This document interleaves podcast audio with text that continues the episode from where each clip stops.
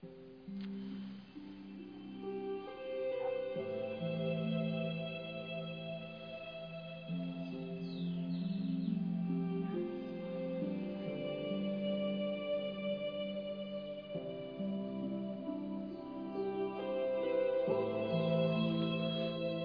día.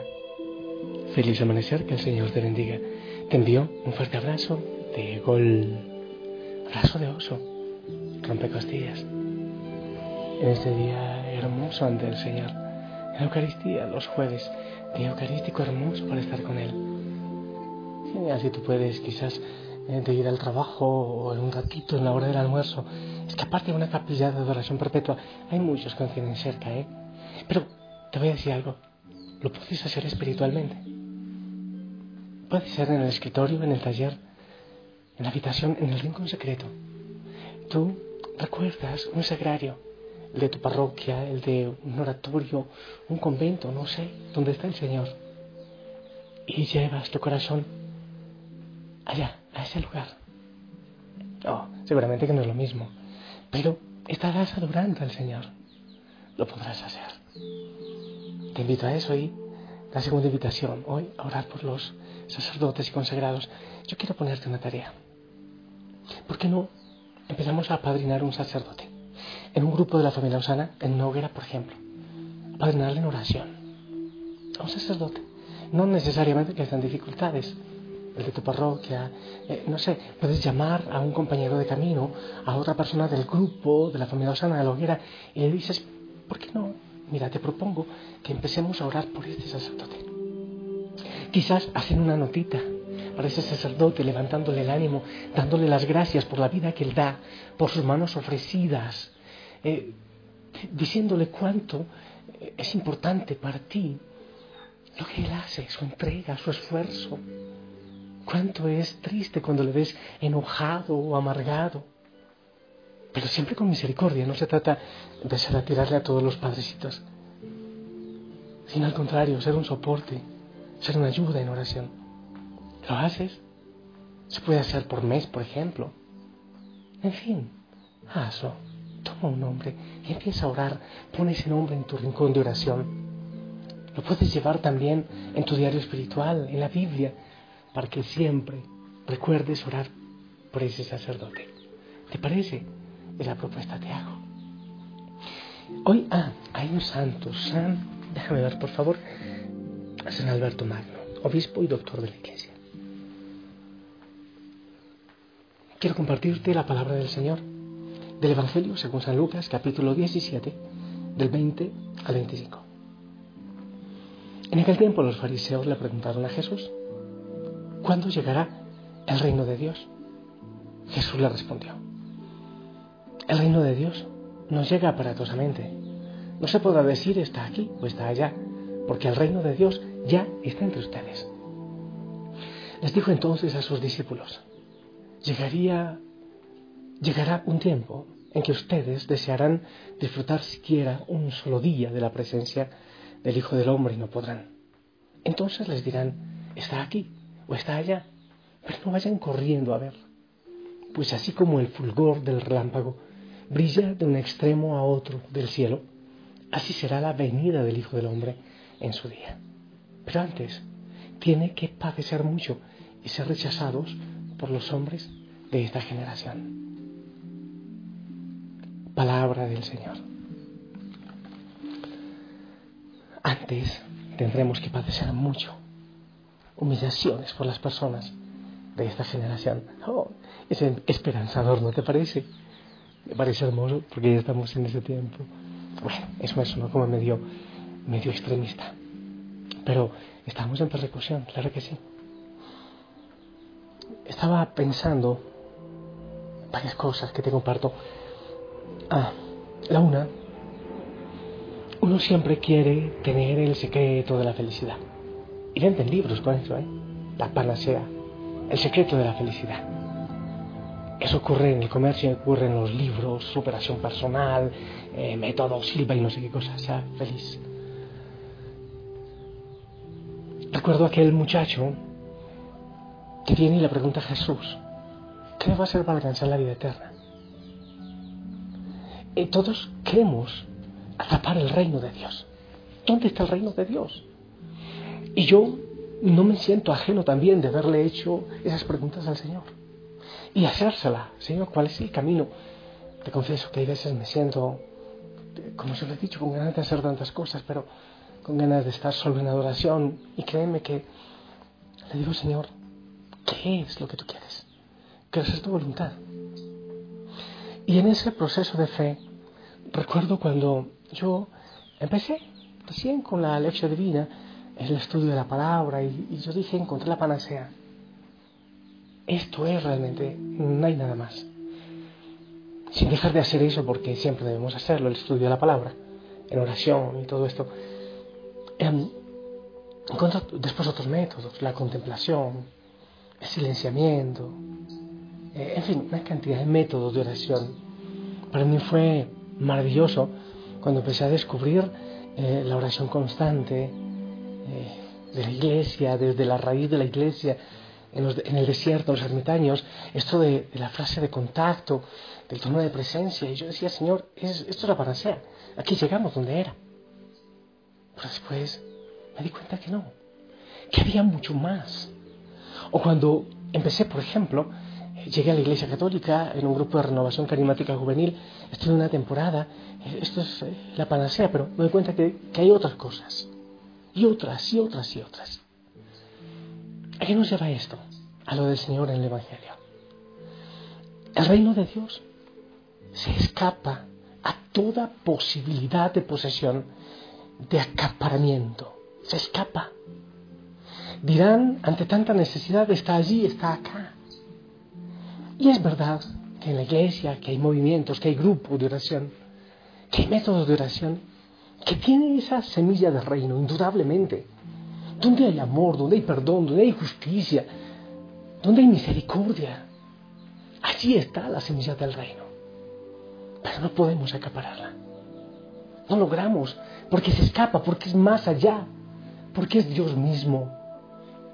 Y ni siquiera nuestra mente, nuestro corazón, pueden poseer un solo poquito. Imagínate tú que te vayas con un vasito a la orilla del mar a querer meter el océano en ese vaso. Es imposible. Entonces se le busca, se le vive, se le encuentra, luego se pierde y seguimos buscando. Pero ¿sabes por qué? Porque el Señor quiere que tú no dejes de ser discípulo. El Señor quiere, no solo porque quiere, porque sabe cómo somos los seres humanos. Cuando una persona pretende acaparar el reino, entonces quiere suplantar a Dios, quiere hacerlo su reino, quiere hacer su poderío, como aquel portero que no tiene otro poder, pero entonces en su portería es el rey y señor, o aquella secretaria en una ventanilla de alguna oficina, que ahí se cree la reina y la todopoderosa, la dama de hierro. Entonces el Señor sabe eso. Asimismo a nivel religioso, a nivel de fe, cuando un sacerdote o un pastor se predican como la última opción, como la panacea, como el camino, cuando en un grupo, en un movimiento, te digan tienes que hacer esto, o si no te salvas, y las están queriendo suplantar la palabra de Dios, los sacramentos y lo demás. Y sabes, muchas veces eso, del movimiento donde, del que no te puedes salir porque te vas al mundo, porque te vas a condenar, porque te pierdes, muy probablemente después te metan la mano al bolsillo. Muy probablemente. Ten mucho cuidado cuando empiezan con eso. Es que aquí, fuera de aquí en salvación, tienes que hacer esto, o si no te condenas, ten mucho cuidado con eso. Porque eso es muy facilito que se trabaja, y, ten cuidado también con esto, eh, eres un gran pecador, pero te aceptamos. Es un gran desgraciado, eres un pobre gusano, pero aquí te vas a salvar. Ten cuidado, porque te están alocando. Si te vas de aquí te condenas, te están alocando. Y muy probablemente después, ¡fua! La mano al bolsillo. Hay que tener cuidado. Estos días, una predicación genial del Papa que decía con tristeza las listas de los aranceles en las parroquias, cuánto vale un sacramento, cuánto vale otra cosa. Hay que orar mucho para que eso no ocurra. Que hay que comer, eso es mentira. Si el sacerdote, si el servidor se entrega, nunca va a morir de hambre. ¿Y la providencia dónde quedó? Entonces hay que tener cuidado. El pastor, el sacerdote, la parroquia, el grupo, que se declaran como lo último. Aquella manera de vivir que es lo último.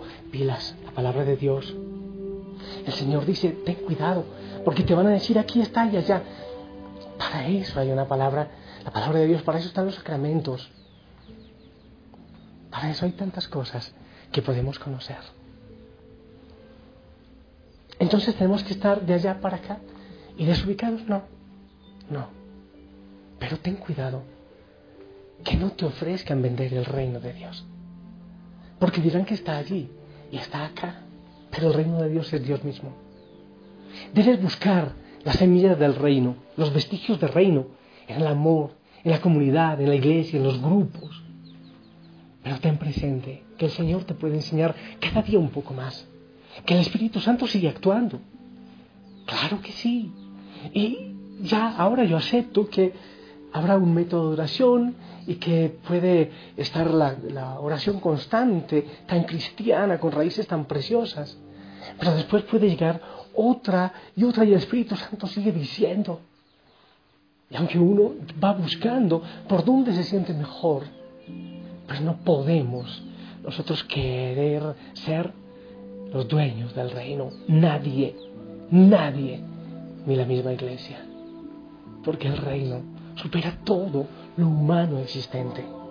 Es Él mismo. O sea que solo Él puede regalarnos la sabiduría para saber por dónde buscarle. Y sabes, te digo una cosa, no pretendas poseer el reino de Dios. Intenta pedirle al Señor siempre que Él te regale esas semillas de reino, a vivirlo sin poseerlo, porque Dios es mucho más, mucho más. Dile, Señor, enamórame, enamórame. No busques entenderlo todo, ese es un lío de los seres humanos. Queremos entenderlo todo, no se puede. El reino de Dios supera nuestra mente y nuestra capacidad. Señor, enamórame, enamórame, enamórame de ti. De ti.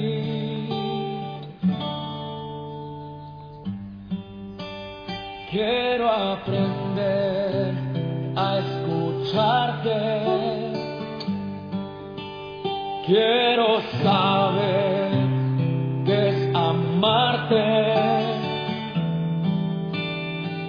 de tu verdad yo saciarme. Enamórame de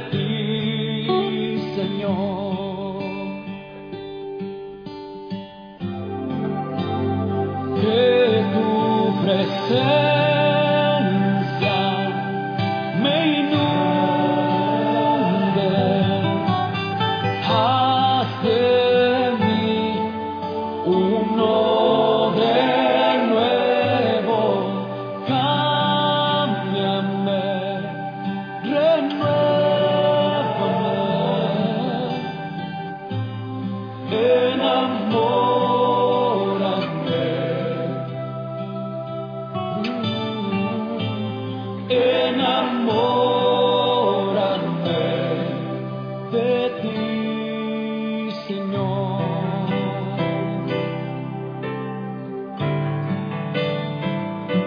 cuántos quieren estar enamorados de Él? Dile con todo tu corazón.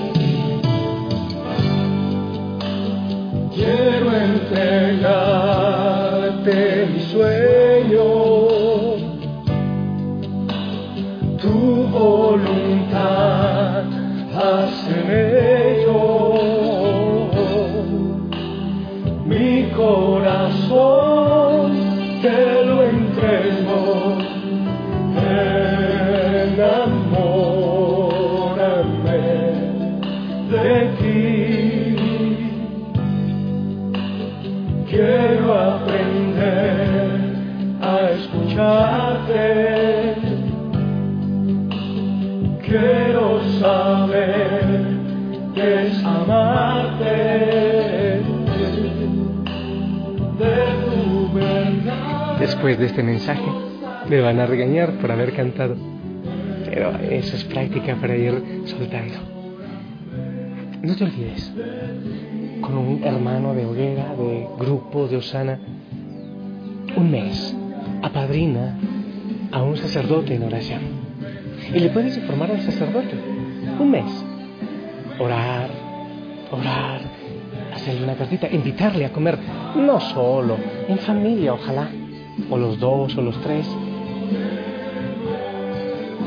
A veces te puede escapar un consejo también, pero con dulzura, con ternura. Ahora, ¿me ayudas en esta misión? Qué bueno, y compártelo y, apoya eh, con tu hermano. Ora, le preguntas a tu hermano, ¿oraste por el Padre? Ayúdame a hacerlo. Sé que lo vas a hacer. Gracias. Y no te olvides, el reino de Dios no, no somos dueños de Él. El Señor es mucho más grande aún que nuestro deseo. Alguna vez una monjita de clausura, yo le pregunté, yo era un muchacho, me dejaron entrar por allí a un monasterio. Le pregunté de la oración y me dijo, si el Señor se acerca demasiado me mata. Solo puede rozarnos. Eso es el reino de Dios. Descúbrelo, descúbrelo, vívelo, esas semillas del reino, sin quererlo poseer. Te bendigo en el nombre del Padre, del Hijo del Espíritu Santo. Amén. Esperamos tu bendición, que llega para todos, de manera especial para los sacerdotes hoy.